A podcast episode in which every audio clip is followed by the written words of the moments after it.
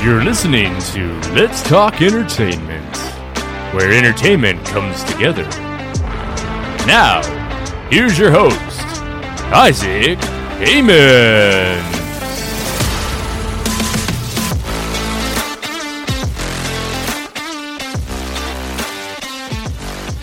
Welcome back to Let's Talk Entertainment. We got another great guest for you this week. We got Fish Lee on the show. Fish, thank you so much for joining us.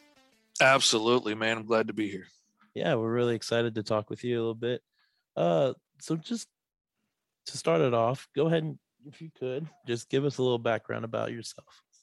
Uh, well, back in the year of our Lord, 1975, there was a baby boy brought upon this earth. Maybe that's a little too far back. Maybe a little Um, too far. I, I I am an interesting fellow. I have always worked in art like since high school. I've made my living one way or another as an artist, you know, either like doing t-shirts and signs or logo designs, business cards or whatever. I always wanted to get into comic books, but for one reason or another it just didn't quite work out at the time. I even tried some self-publishing back in the day, but nobody wanted to sell those books and now i'm kind of glad they didn't because they were pretty gory and nasty um, i also have a severe case of tourette syndrome which you know for most people they think of the movies and the yelling out swear words but for a lot of us it's a lot of different things for me it's a lot of like severe motor tics and stuff where my body shakes and you know uh, does all kinds of weird convulsions. I spent like 15 years basically trapped in a wheelchair, my body twitching and jerking. I couldn't walk, talk, see most days. My ex had to help feed me, and you know, like it was brutal for a long time. Wow. And um, luckily, you know, with some new treatments and some better meds and learning how to ride the waves of my nervous system instead of like trying to fight against the crashing waves i've it got a little better and a little better and a little better. I started getting more exercise. I started eating better. Things got better. Um and then i got to this point where like i could look at start trying to do some work again because you know for like 15 years there i couldn't do anything. And so I'm looking around. I'm trying to find some place that'll hire me in advertising or, you know, someplace nearby that needs a graphic designer. But I still have some limitations. Like I can't stand for a real long time. I can't guarantee I can always speak because sometimes my jaw will lock shut on me and I can't get anything out. So like answering phones can be tough. Uh, Right. so I ended up being left with I'm going to have to figure out a freelance career for myself that can work around my disabilities.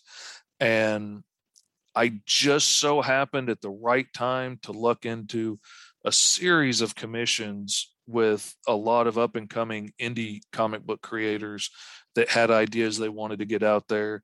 And I was quick and cheap and started doing a bunch of pinups and character drawings.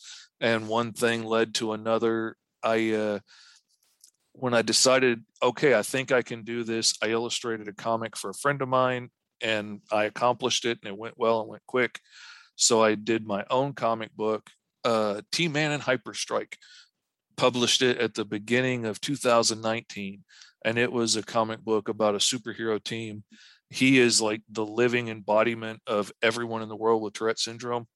So he has all of their combined motor tics and vocal tics. He could scream with a thousand different words at one time and knock monsters down. But he also has all their combined brilliance and creativity and intelligence and speed and strength and all the things that make us amazing too. He has all that combined with it too. And then his partner has ADHD and she has used all this extra energy to become a, a martial arts expert and an engineer and designs this suit that fuels itself off of her extra energy and she helps him beat the bad guys. And so I published this comic purely as a means of inspiring kids with Tourette's because in my in my work as like an advocate for people with Tourette's, I have met so many people like from 19 to 49 that won't go outside, are terrified to go grocery shopping. I can't have a job. I'm on disability. I can't drive. I'm never going to be able to get married. I'm never going to be able to have kids because I'm broken. I have, and some of them have very mild Tourette's. Like I met this one kid, he blinks a lot and swears maybe three, four times a month. And he's living on disability in the projects and can never get married, never have a life. I'm like, dude, you can do anything. I'm sitting here talking to you at the time. I've only got one eye and one finger, one thumb that works right. And I'm sitting here typing out these messages on my phone with this one thumb. And, you know, you could drive, dude. Go anywhere. I know all kinds of places you could work. They're not going to care if you swear in the back of the shop. But because somebody told him he was broken when he was a kid, he just never tried. And he internalized that. So the whole point of that comic book was to try and get to kids before the world beats you down and tells you that you can't do it and you're worthless and help them focus on all the things that they can do because like yeah tourette syndrome makes us tick and stuff but it also makes our nervous system work really fast which gives us a lot of creativity we make great musicians and artists and athletes because our reflexes are really fast and you know it can be beneficial. Like I am a great storyteller because of how quickly my mind works. And it wouldn't run so fast if it wasn't for the Tourette syndrome. So, you know, it's it, it it's a trade-off. But uh that comic did really well. Um, for a little indie comic like that, I sold 400 copies in a year without even trying. You know, they wow. just, you know, and it's mostly parents with Tourette's and stuff, but that got me enough attention that since then I have been working steady on other indie comics. I like to joke with people. I, I draw comics nobody's going to read. but, you know, a lot of these indie comics, you know, have a circulation of maybe 200 people or something. But it's people that are getting their stories out there. They're just getting started in the indie comics world. They need somebody that can illustrate their book. So, yeah, I'm there. I it's kept me so busy over the last 3 years or so I hadn't been able to put out another book, but I'm just now getting a new series of my own that's coming out through my publisher, Freestyle Comics. Uh, goes to Kickstarter in April, and I'm super excited about this. It's not based around Tourette syndrome. It's a regular comic book, but it's a really interesting world, and I'm really excited about it. And I'm excited I bring a lot to the table as the artist, and I have great storytelling skills, and I can really help elevate a lot of the scripts I'm given. But I'm really excited about this being my baby. And I came up with the idea. I write the script, I tell you where it's going. And I'm really excited to see how people respond to this when it's all me, you know?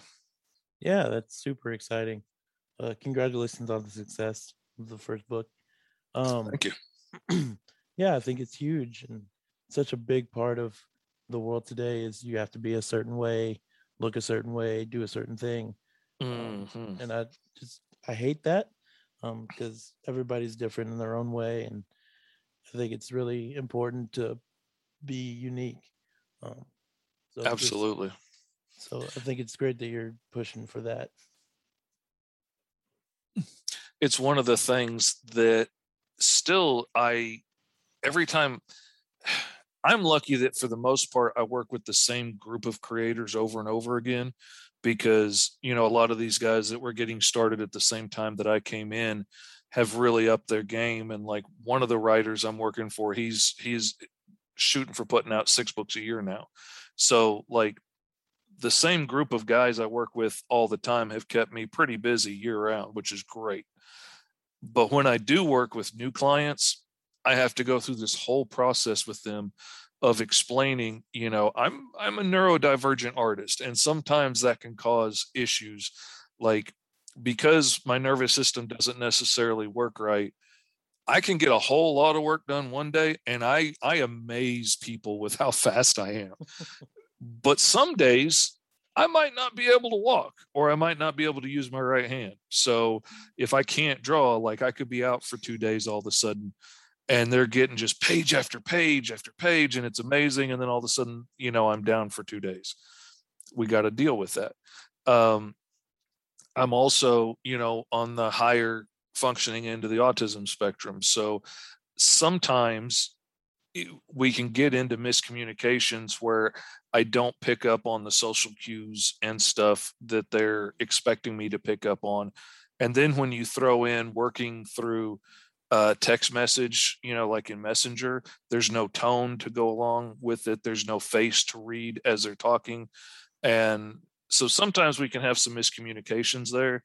And like I I like to explain to new new clients that I'm working with like when I do a page, when I read your script, I'm going to give you the most awesome page I can think of. If it's not what you want, like if the pencils aren't the way you like it, you want something changed, I need you to give me very clear, direct instructions on what you want telling me to make it more awesome doesn't do me any good because I already gave you the most awesome way I can envision it. If you right. it a different way, I want you to get that, even if I don't think it's awesome, even if your idea of the coolest looking page I think is kind of lame and hard to read and doesn't tell the story as well. If that's what you want, I'm going to give you what you want and make it the best I can make it. But I need you to be really clear in what you want. Like, you know, when you say like, well, I want her to be, you know, fat, but not like ugly fat. That's too vague. I need like some some images or some really clear descriptions on what you want because you know like I drew one character eh, specifically the client said like yeah I want her to be thick and curvy you know I want her to be a big woman but I don't want her to be like ugly fat so I drew this beautiful curvy woman you know that I thought was gorgeous and the client was like, dude, I didn't want her like ugly fat. I just mean like curvy. I was like, okay, look, you're going to have to clarify for me because it's too subjective, you know? Right. But so that's when I have the most problem with new clients because like I'm real good at masking, you know, and I have learned how to mimic and copy all the social stuff that other people do so that I can be lively and I can be, hey, it's Uncle Fish, how you doing? And, you know, keep the party rolling and, you know, get along with people easier. But like when we get to a stalemate or I get confused or I don't know what I need to do, or now I have to go back and scrap three pages and redraw them, sometimes that mask slips off and people think that I'm mad at them or something. No, I'm not mad. I'm just being direct all that all that hey buddy didn't want to hurt your feelings but if you could you know all those little things that we add into conversations to smooth things over and to ease everybody's nerves sometimes that slips away when i'm trying to figure out look just tell me what you need right sometimes you need to get straight to the point and not but I think we all need to learn how to do that because oh, there's oh, yeah. more and more neurodivergent people coming into the workforce and whether it's ADHD or it's autism or you know all kinds of different things and there's no reason that we can't all work together. We just have to learn that okay maybe I don't need to worry about my feelings so much because he does he's not going to understand that but we can work together. We just got to figure it out yeah we can all come together in some way and make a common goal absolutely uh so talking about your Tourette syndrome. How how what has life been like with that? Like how has that been for you? It has been brutal, brother. Let me tell you. I am I'm a actually I'm an unusual case, but I'm not unheard of. Like my tics were really relatively mild when I was a kid. And so I never got diagnosed as a kid. I didn't get diagnosed until I was 30. Um, you know, my tics would be things like tugging on my clothes, rubbing my nose, wiping the edges of my mouth, repeating things I heard on TV over and over and over and over again, uh, stuttering, holding my breath, like lots of weird little things that didn't come off as that odd. You know, like a lot of kids might blink and sniff and shrug and little things, and you think, oh, they've got allergies or something like that. And mine yeah, I was just a weird kid, you know, and it's not uncommon for a kid to repeat something they heard on TV a thousand times.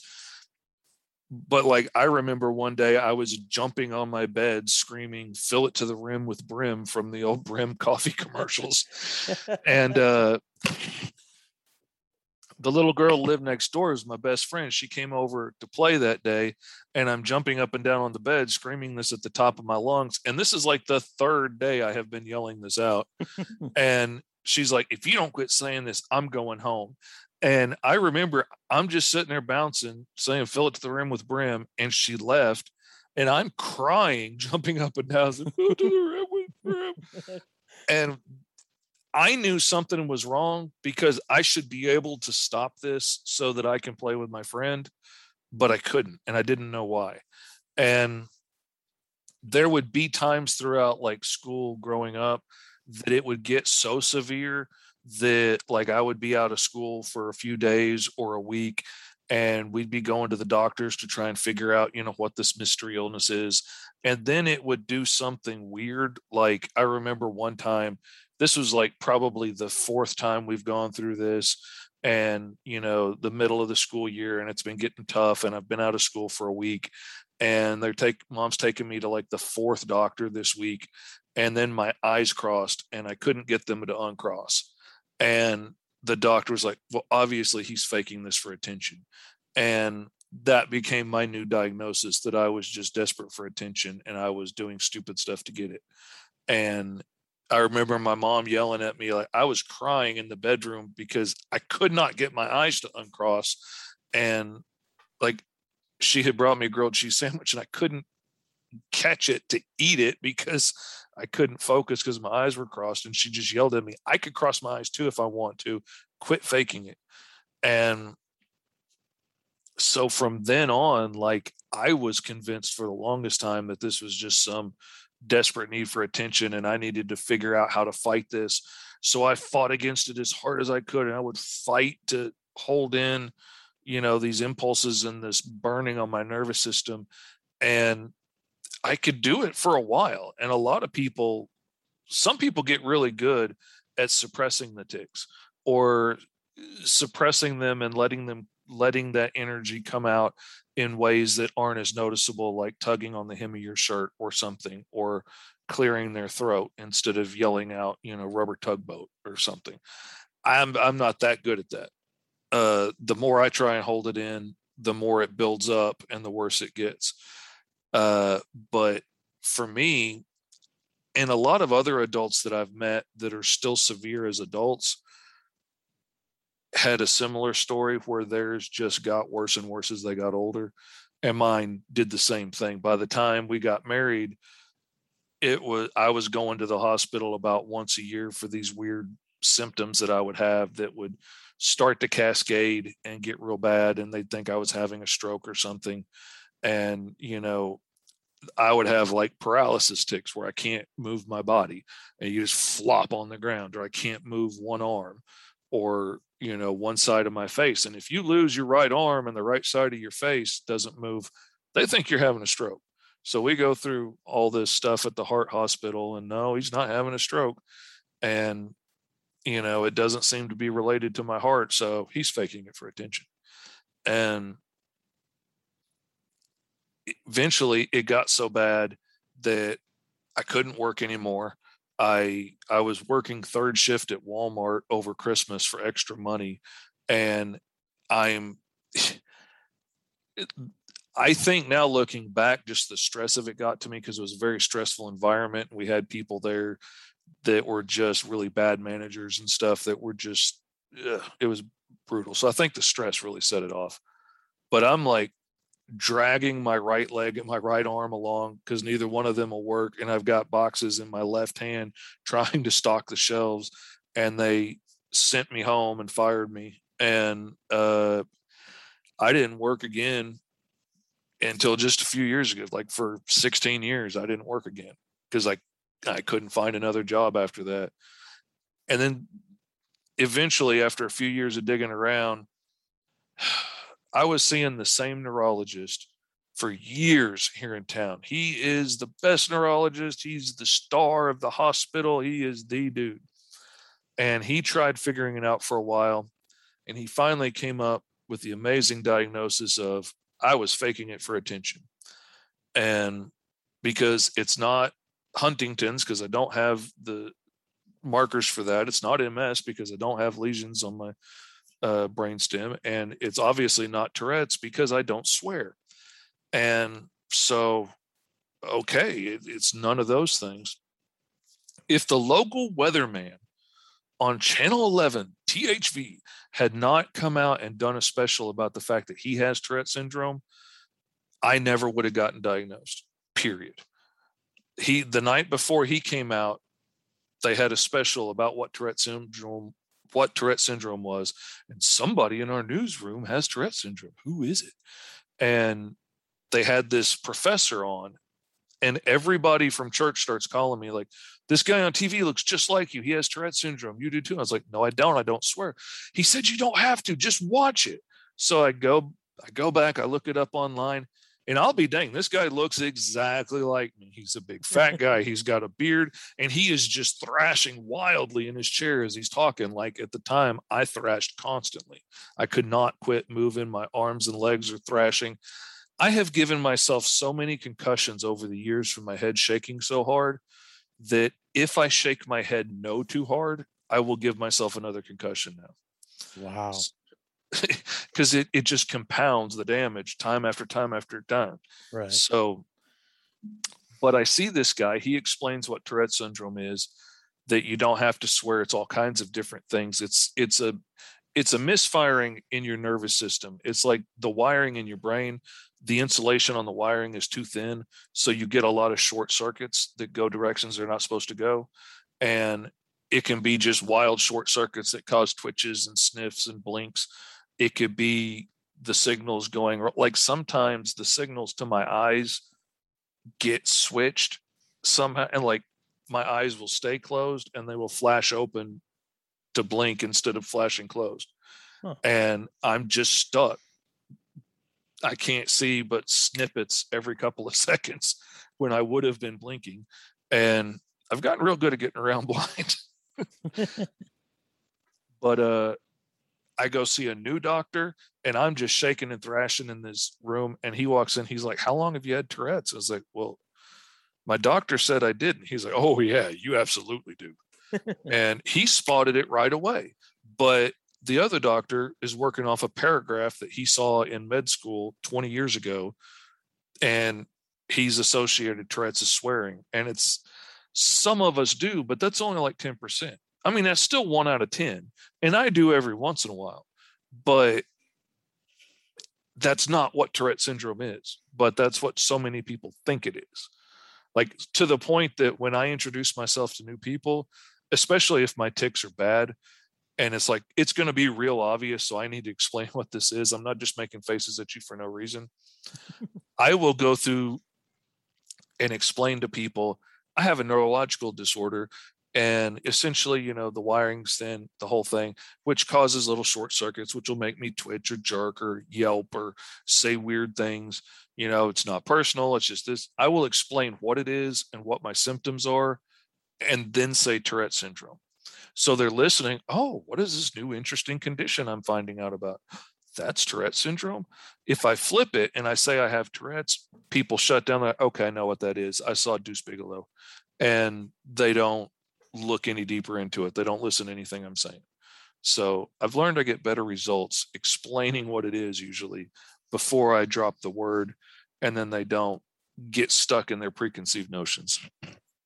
Yeah, well, I appreciate you sharing that with me because I didn't know that as well. Absolutely. So you learn something new every day. if you're listening, you do. Hey, what's up, everyone? My name is DJ JC, and I'm one of the DJs over at Super Cool Radio. I host a one hour metal show called The Brutal Block. We have new episodes every Tuesday dropping at noon. So if heavy metal music is something that you're into, then make your way over to The Brutal Block. Throw up the horns, and let's get rockin'!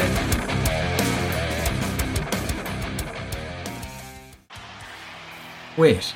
So you like concerts, podcasts, and music, and you don't listen to concerts that made us podcast? Oh man, you're missing out. You've got to head over there straight away. They have interviews with the best up and coming bands, as well as some famous ones thrown in the mix too. And don't even get me started on the concert stories. Oh man, are they wild. That's Concerts That Made Us podcast. New episodes every Thursday on all podcast players.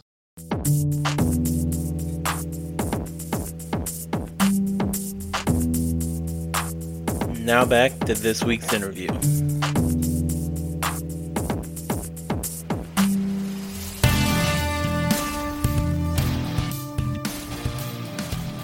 Uh, so talking about comic books, how how did you get into wanting to do comics? Like I know authors sometimes just start writing and uh, musicians just come around music. How did you get into comic books? It's kind of funny. Like I've always been a storyteller from the time I was a kid. I would be I was a liar as a kid because I didn't know you could just make up stories. So I would tell people that these things happened to me and I would always get in trouble for lying, you know. But I didn't realize you could just like make up a story and say, you know, what if there was a world and this happened? So I'd be like, yeah, this happened to me on the way home and, you know, get in trouble for it. But I've always been a storyteller. Like that's just core to who I am.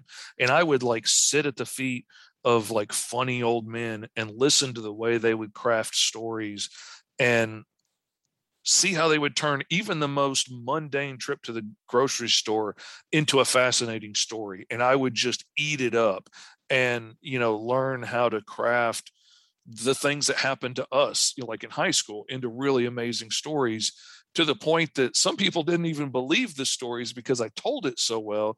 I'm like, no, this literally happened, but it sounds like a TV show when you tell it well enough. And, you know, suddenly they don't believe that you actually did that. But, uh, so the storytelling has always been there. And that's one of the things that I love most about comics. Um, becoming an artist is actually kind of funny because I always wanted to be an engineer and I wanted to be an inventor and build awesome, you know, new devices as a kid. And when I saw the movie Goonies, I freaking fell in love with Data. I wanted to be him so bad. I wanted to build the jacket with all the gadgets and gear in it, and the punching glove, and the chattering teeth that spring out and catch you before you fall into the stalagmites and die. And like I, I wanted, I wanted to be him so bad. So I start designing this coat that I'm going to build. And my mom, the saint that she was, the brilliant woman that she was, told me that she was not going to take me to the junkyard looking for uh, technology for my jacket until I had detailed plans of what I needed and we're only bringing those things home because she knew in her foresight that I was going to bring home every cool piece of junk that I found. Oh, look at this hubcap. I could do something with it. And, you know, my house would be full of junk. So it was smart on her part. So I start drawing out all these detailed plans. And I had always been like, I was the best artist in kindergarten, you know, but that means like I could draw a cooler dragster out of two circles and a triangle than the other kids. So, like, you know, it wasn't that talented but I started drawing and drawing out these plans, and the jacket got more complicated and more complicated. And then I got into Inspector Gadget, and now I have to figure out how to make helicopter blades spin on my head. and surely I could get a I could get a football helmet and put a lawnmower motor up there and get blades on it, and I could hold that on my head and not end up twisting my head off. Yeah, that'll work. And and eventually it grows into like this whole suit of Iron Man armor that I'm designing and then eventually i'm just designing supervillains and and superheroes and then i realized like i could be a superhero. And i was like well wait a minute. There's no supervillains to fight. And so that's pointless. And then i realized hey there's no superheroes. I could be a supervillain. So then i decided i'm going to be a supervillain. So i start designing this and how i'm going to equip my minions and build my lair and what kind of crazy you know vehicles i'm going to build. Mm. And then eventually, like, I'm just building all these worlds in my imagination, and I've given up on even trying to make any of this stuff anymore. And I was swept up in it, you know, and and the artwork lends itself so well to comic books and comic books match in the illustration and stuff that I love to do and that I'm talented at with the storytelling that's my real passion and it was just I fell in love and you know and when i'm in junior high and middle school and stuff like books like the ninja turtles come out the black and white original ones you know and I fell in love. Like it spurred my imagination and indie comics, you know, the black and white newsprint indie comics were where the weird stuff was happening, the real imaginative, wild things were happening. And I just ate it up. And it got my imagination spurring and going in all kinds of different directions. And, you know, like the standard superheroes and stuff are cool. Like I like, I love Spider Man and Batman and all of that stuff. I collected it all. I've got thousands of issues in boxes put away. But the indie stuff where people were doing new things, things like Heavy Metal mm-hmm. Magazine that's collecting stories from all over Europe, you know, where people have all kinds of different things spurring their imaginations. And it's not all just superheroes in tights, but it's all these alien worlds and political intrigue and all this other stuff. Oh, man, that spurred my imagination. And, you know, with my Tourette's and stuff, my brain is always going a million miles an hour. And I am a constant fount of creativity and ideas just bursting out of my head. And, you know, so this is a medium that really lends itself well to being able to capture that and being able to put it out quickly. And like I can put out a comic book by myself that has worlds and planets and universes full of people and history. Like if i were to try and make a short film and put it on youtube i would need actors and props and sets and you know all of this stuff that would cost way more money and take more time. Or i can sit down and draw it on paper and staple it together and sell it to you and you can see the same thing. And in a much grander scope quicker and easier I just I love it. I love it. Yeah, come sounds awesome. Uh I have to ask the question, which do you prefer? Marvel comics or DC comics? If it's between those two, then it would absolutely be Marvel. I like a lot of what DC has done like since my childhood, but like when I was a kid, DC was kind of boring, you know, and like back in the 80s, they kind of worked really hard in the like late 70s, 80s to make the characters all cookie cutter and they're all basically the same looking guy with the same body and the same thing. If you just just change the hair and put a different symbol on his chest and you've got Superman or Batman or Green Lantern and that they were all like super boy scouts and Superman was the superest, boy scoutiest of them all. and you know, this was before the Dark Knight and all this stuff and Frank Miller and things like that. So they were kind of boring to me. Where the guys over at Marvel had problems. And, you know, I did not enjoy watching Peter Parker struggle over the bills as much or struggle with which girl was he going to ask out when I didn't like girls yet at the time. But but the fact that they were more complicated and had troubles and got beat down and spider-man is laying with this entire building collapsed on him and maybe he's going to give up but you know he can't give up and he ends up pushing the whole thing off like the fact that they struggled at all with this stuff i just found fascinating and i liked the grittier more realistic heroes in marvel and you know they didn't have it super easy like everybody in dc seemed to have it. And so out of the two i preferred marvel yeah i've really noticed over the excuse me throat all groggy. Yeah i've noticed uh i really enjoyed marvel um being a 26 year old young man. Uh they've really come up from our from this time um, mm-hmm. lately. Um, so I've been a real big fan of them. I've never really gotten into DC. Never was really a a huge DC fan. I mean, I watched the Justice League as a kid. Oh yeah, um, but that's about as far as I went with it. And like the Justice League animated series, there was some good writing in there, particularly for Superman, because at the point I thought you could not have an interesting Superman story at all. But seeing you know, getting glimpses of like when he's in that far fight with Darkseid and he's talking about how like I live in a world made of cardboard and I can finally let loose on you. Like that started to make Superman a more interesting character to me finally because he wasn't just super good at everything and could figure everything out and could build absolutely perfect lifelike robot doubles that nobody can tell aren't him and you know like it was just all too easy for him. If you can blow out a sun which he's done then where's the challenge for you anymore you know? And like i there they did some really good stuff in that series with him which started to change my opinion of him. And since then people have done some really neat stuff with him and shown like what it's like struggling for him to live in this world and it's made it more interesting he's still not my favorite character just because he's just got so much there's it's hard to come up with cool stuff for him, but they've definitely made him more interesting than he used to be. Yeah, for sure. uh, so moving along, um, Doctor Marvel, just they're the greatest ever, and nothing can ever compare to them. anyway, uh, except for my uh, new book, Green Zone, because that's going to give them a run for their money. Yeah, let's let's talk about Green Zone. Uh, oh man, what's the basic synopsis if you want to share with that? Absolutely.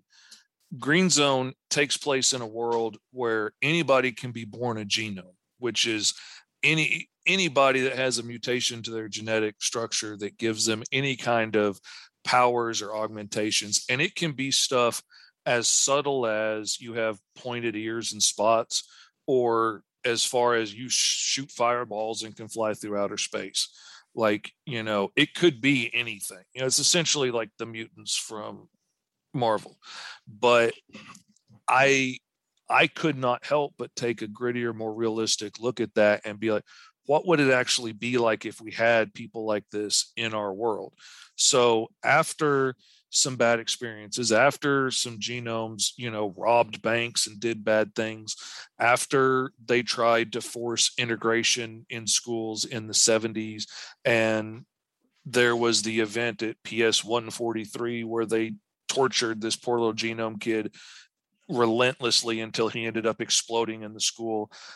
Genomes are looked at as supervillains waiting to happen. You know they're all walking nuclear warheads as far as the humans are concerned and you know as soon as you get as soon as you get found out that you're a genome you lose your citizenship you lose all rights and you get shipped off to the blocks which are these superpowered ghettos. And they're these gigantic overbuilt concrete block ghetto buildings that are you know all the walls are three feet thick. So hopefully they don't blast through it with you know their fireballs or their ice rays or whatever and you just shove all these genomes in there and they're struggling to survive.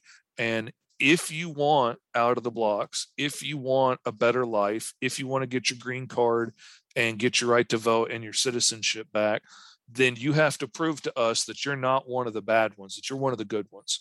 And to do that they passed a law where you have to serve the greater good for 5 years to prove that you're not a threat to humanity which is either like the military, the police force, the fire department, um, some other civil service things that you can do. And in my book, Green Zone Life in the Blocks, we're following a new recruit, a new group of recruits to the police force on their first shift. And, you know, one of them is Officer Bellamy. She's this thin, slight little girl, and she's got these purple porcupine spikes all over her body and you know you can see it in her body language when she moves. She's always like uncomfortable in her own skin. She's nervous to be around people. She's constantly afraid of bumping into anybody because the laws are stacked against you. If she accidentally bumps into somebody on a bus and sticks them with her spikes she could get charged with unlawful use of supernatural force and potentially go to prison for years because she bumped into somebody you know? So she's constantly uncomfortable in her own skin and being a cop is the absolute last thing in the world she wants to do but she's never going to be able to get out of the blocks and have a better life if she doesn't. Uh, one of the guys that we follow is virgil green and he is an eight foot tall lizard monster dude. Like he's giant he's an eight foot tall horny toad if you've ever seen those. It's covered in spikes, looks like a giant lizard. He looks terrifying. He looks imposing. He's got these giant claws for fingers. Like he looks like an absolute menace. He is the sweetest, kindest guy you could ever hope to meet. He has lived in the blocks absolutely alone his entire life. He's never had a mother or father to fend for him. Everybody has always treated him like a monster. We see in the book, he catches his first felony charge at five years old because, you know, the cop, some genome cops from the G unit, you know, that come into the blocks and they see him and they start picking on him. And, you know, it, I don't want to give too much of the book away, but when he has a natural fear reaction to these guys, you know, picking on him, they treat that as a unlawful use of supernatural force, beat the crap out of him, and then give him a felony charge at five. You know, granted, at five, he's like six feet tall, but you know, he's a giant. Like that comes with it. But so we get to see this dude hates the cops more than anything in the world. The last thing he wants to do is be on the police force. He hates violence. He's a very timid guy on the inside, but this is his best hope of getting out of the blocks. All he wants to do is open up a little bookshop and spend his life disappearing into books where he can be anything other than this giant, terrifying monster. And, you know, but he can't do that unless he risks his life for five years.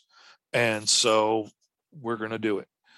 Um, and they get paired up with different training officers, you know, and there's, there's so many different people in this world. You know, there's humans that hate the gnomes. There's humans that like to keep gnomes around as friends or might like to date them like, ooh, look how risque I'm being. There are gnomes that look terrifying, like Virgil and Bellamy. There are gnomes that look perfectly human and have very minor superpowers, like maybe you can magnetize paper clips to your fingers, you know, but you're a genome and you have to earn your way out of the blocks. And you know, these guys are known as lawn gnomes because, you know, they look pretty and the humans like to keep them around for decoration and say, see, I've got gnomes that work with me. One of my best friends is a gnome. Yeah, I'd never let him into my house, but yeah, he's one of my best friends. Yeah. And, you know, these are the guys that get promoted to ceremonial positions at work. So say, yeah, see, we have a gnome that's a manager on the team. He doesn't really have any power. Nobody really works under him, but he's a manager. See, we promoted him. And you really get to see just how terribly the deck is stacked against these guys. And um, Virgil's training officer is a lawn gnome. He's like second generation on the police force. His dad has been on the police force his entire career. He really thinks he can break through the genetic ceiling and he's going to, you know, make it up the ranks. And if we just try hard enough and, you know, if we don't give them any reason to fear us, we can work hard enough and we can get anywhere a human can get. And his son, Danny Kim, who's Virgil's training officer, is kind of a slacker and has had everything handed to him by his dad and doesn't take any of this seriously but still you know, comes off and says things to Virgil like, you know, hey, we're both gnomes. We got to stick in this together because we're the same, you and I. And they're not the same. People don't react to them the same. They absolutely have completely different lives. Danny's grown up in the suburbs. Virgil has grown up alone, living in a closet for the water heater in the projects because he doesn't even have a family to stay with. You know, like they are not the same. But Kim's kind of blind to that because, you know, because he is. Uh, Bellamy, covered with all these porcupine spikes, is teamed up with Officer Waters, and she's like eight months away from her five years, and she is so ready to get there and get out. And she's kind of mean and she's kind of hard on Bellamy because she doesn't want Bellamy getting her killed when she's only got eight months left and she's out, and then she never has to do this job again and we see how she gets disrespected by humans and treated like a mall cop and you know again i don't even want to give too much away but just responding to a call things go really bad really quickly and oh it's so good. And this world has so much potential for so much interesting storytelling. I mean there's corruption and there's deceit and there's you know, guys that get put on the force by gangs and stuff so we can have an inside man. And, you know, at some point, the people that we love and that we've been following, the humans above them are like, this dude has to be dirty. And are just finding all these excuses to stack against him. You know, like, well, we've seen you hanging out with known gang leaders. We have it on security footage. They literally live in the same block. They've been assigned this housing by the government. They don't have a choice of where they go. You've got to walk by this guy's house to get out of the blocks to get to the bus. Like, yeah, you have me on security footage getting harassed by him daily. You forced me to live here. Like, no, you're a, you're an accomplice. You're you're you've got to be down with him. Ain't nobody in this block, you know, not on his payroll.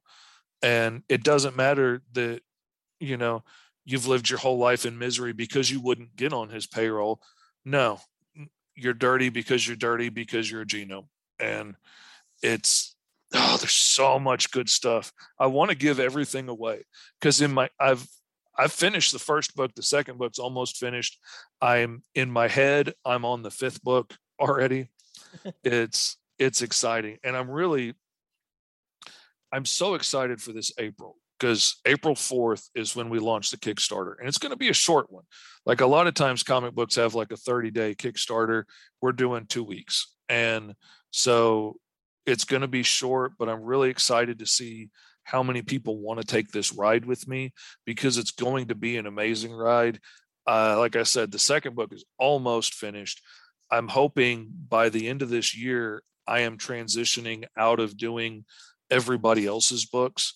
Because, like, I've been doing books like The Sentinels for Standard Comics, uh, Fivestar for FSK. I've been doing The Power Company, which is a team book. I've been doing all these indie books for the last three years now by the end of this year, I'm going to transfer over to just doing my own books. So, like starting next year, I'm hoping to take Green Zone every two months. And I'm really excited to see who wants to jump on and enjoy this ride because there's so much interesting stuff coming. That sounds awesome. I'm really excited to check it out and can't wait to see where you go with it. Um, I'm intrigued, very intrigued. Oh yeah, I'm excited about it. Like if this wasn't my book, I would still be excited about it because man, just the potential. Like I can't I can't watch a TV show, I can't experience anything in real life. I can't have a conversation with somebody without being like, "Oh man, if that happened to Virgil, oh, that would have this would go there. And oh man, if that happened to Bellamy, oh, forget about it. She'd go to prison for that right there because she, you know, she would have spiked him without even realizing it. And oh man, that would cost Waters everything. And would she get kicked out when she's so close to getting her citizenship? And I mean, like it's just such an interesting landscape to put any bit of story into that oh i've got i've got people coming to me left and right with oh i've got an idea. Oh i got an idea for a character uh my tiktok feed is pretty much full of me like randomly rolling up characters. I will roll dice and go through old role playing game books looking for powers and abilities or use generators online and make up new characters and draw them on my tiktok on our podcast five star fridays we do the same thing. We'll roll up random powers. The guest we have on that day talking about their comics will pick a power the audience will pick one. I'll pick one and draw a new character. And all these characters are so cool and they're all going to end up in green zone at some point you know as background characters or thugs or gangsters or policemen or whatever.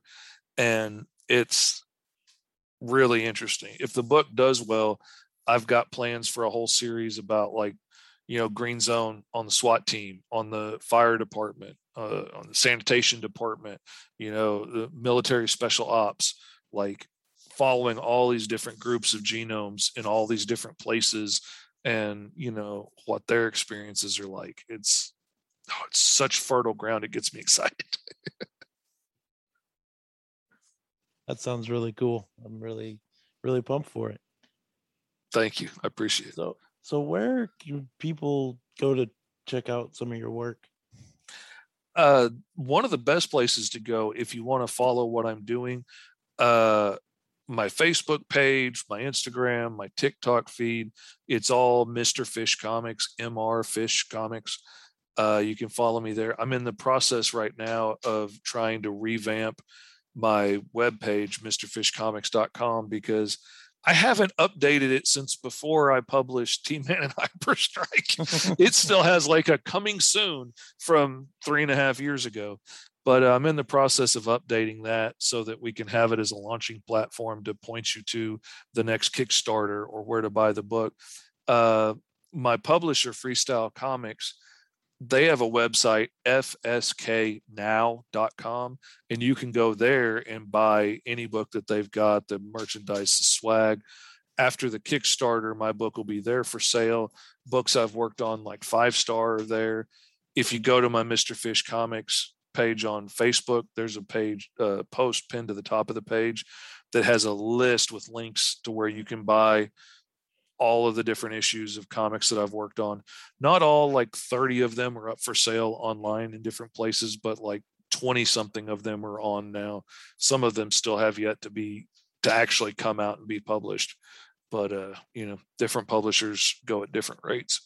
But um but the Facebook page is one of the best places to follow me because I'm always posting new videos, new images of the work that I'm working on, new snippets from whatever book I'm working on at the time. And uh, it's going to have nothing but updates from now through the first half of April about the Kickstarter that's coming. So that's a really good place to follow me is Facebook. Yeah, for sure. We'll we'll put your links in the description. be sure to follow you there and send people your way. Uh, do you have any advice for any up and coming artists that want to get into comic books? Whoo, brothers and sisters. Oh, you got another hour? Let's sit down. we're we fixing to have a fish talk right here. If you really want some of my best advice, I've done a whole series on my TikTok with advice for artists. Like the first I think 14 TikToks I did were all about don't spend the money until the job's done because it's such an important thing. And I see so many young freelance artists get themselves in trouble with this. You don't spend the money until the job's done. I don't care what. I just want to get a cup of coffee. Well, the hard truth is, if you cannot afford to buy a $5 cup of coffee without dipping into the money from a job you haven't finished, you can't afford to buy a cup of coffee. Mm-hmm. And that's okay. Make some instant at the house. I don't care, but get the job done first, then spend the money because nothing gets you in more trouble than spending the money first. You know, maybe you got to buy supplies. Maybe, maybe that's necessary. Maybe you're doing a mural and you got to rent some equipment or something. Okay, that's necessary. But you don't spend the money until the job's done. It will get you in trouble every time. You spend it, you didn't get the job done. Now you still got to pay the rent. So you're out looking for more work. Hey, I'm taking commissions. And you've got a list of people here that haven't got their work done. And that ruins your reputation.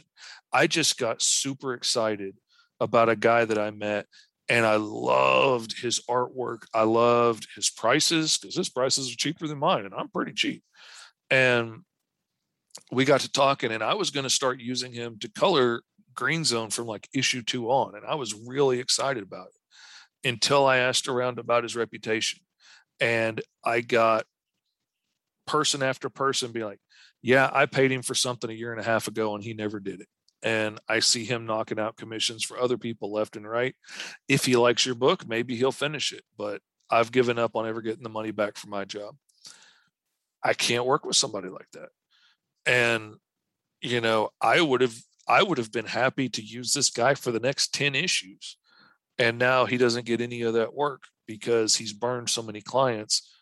And and it's it's an easy trap to fall into, but once you spend that money, the incentive for doing the job is gone.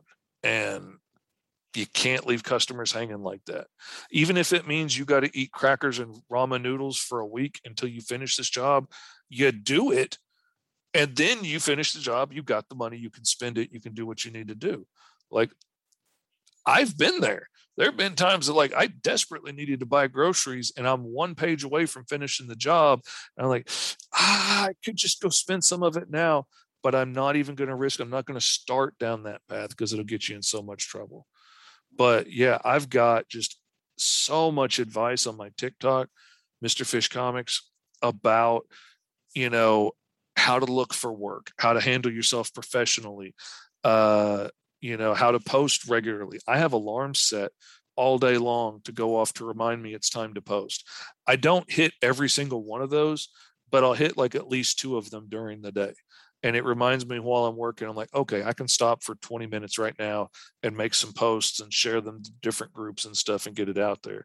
And you know you do that regularly and you get in front of more eyes and more people see your work more people know it's coming and like in social media you got to make like 20 posts sometimes for some people to see it once you know like i've got friends that I see all the time on social media.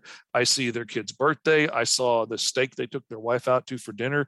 Never saw that they were running a Kickstarter. You know, I didn't see it until I went on Kickstarter and searched their name. And then I go back and look at their Facebook page, and there's all kinds of posts about their Kickstarter. I never saw one of them.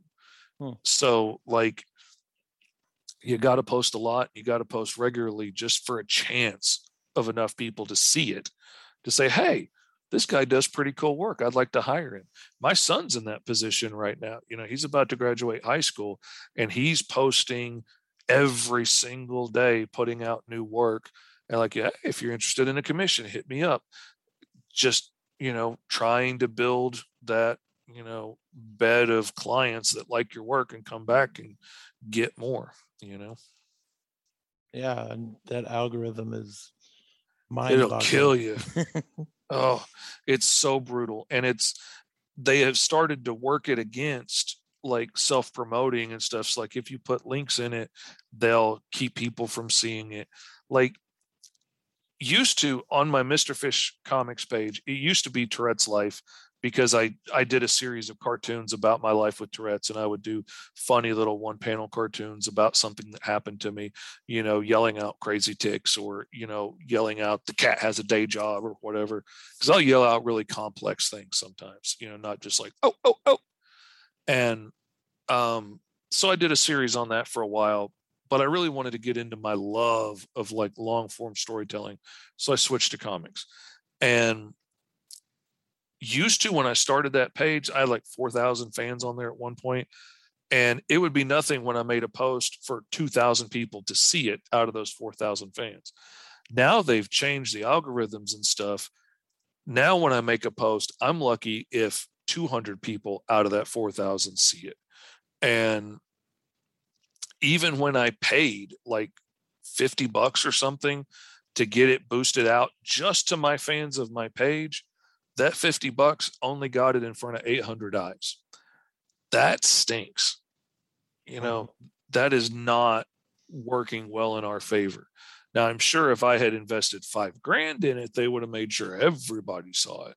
But, you know, small businessman has a hard time doing that, especially if you're not getting good results on it. Right. So yeah, we'll be sure to drive people to your social accounts and Looking forward, it. looking forward to the Kickstarter in April. That'll be exciting. Oh yeah, can't wait I'm to go, so pumped. Can't wait to check out Green Zone. Sounds like such a great story. I'm really excited for it. Well, Mr. Fish, it's been a pleasure talking with you. Thank you so much for coming on the show this week. Uh, can't wait to see what you do in the future, and best luck to you. Huge thank you to Fish Lee for coming on the show this week. Really enjoyed having him on the show. Be sure to go support him, follow his socials. Be sure to check out Green Zone and help out with that Kickstarter in April. It's going to be a great book, and I can't wait to read it. Also, talking about our friends, Every Podcast I Love Is Dead is now streaming on Twitch. We will put the link on our Facebook page, so go check that out. Go hang out with Nolan a lot of fun. Sits there, plays games, talks like he usually does because no one never stops talking. But that's fine. So go check him out on Twitch. We're gonna start working on getting some streaming stuff going on over here as well. I know it's been crazy lately, guys. Not a lot of content's been pumping out, but we're working on it, and I'm gonna get to you guys some more content. Been a minute, so we're gonna bring that back to you guys. So be on the lookout for that. Thank you guys once again for joining us this week. We will see you guys next week, and until then, be kind to one another.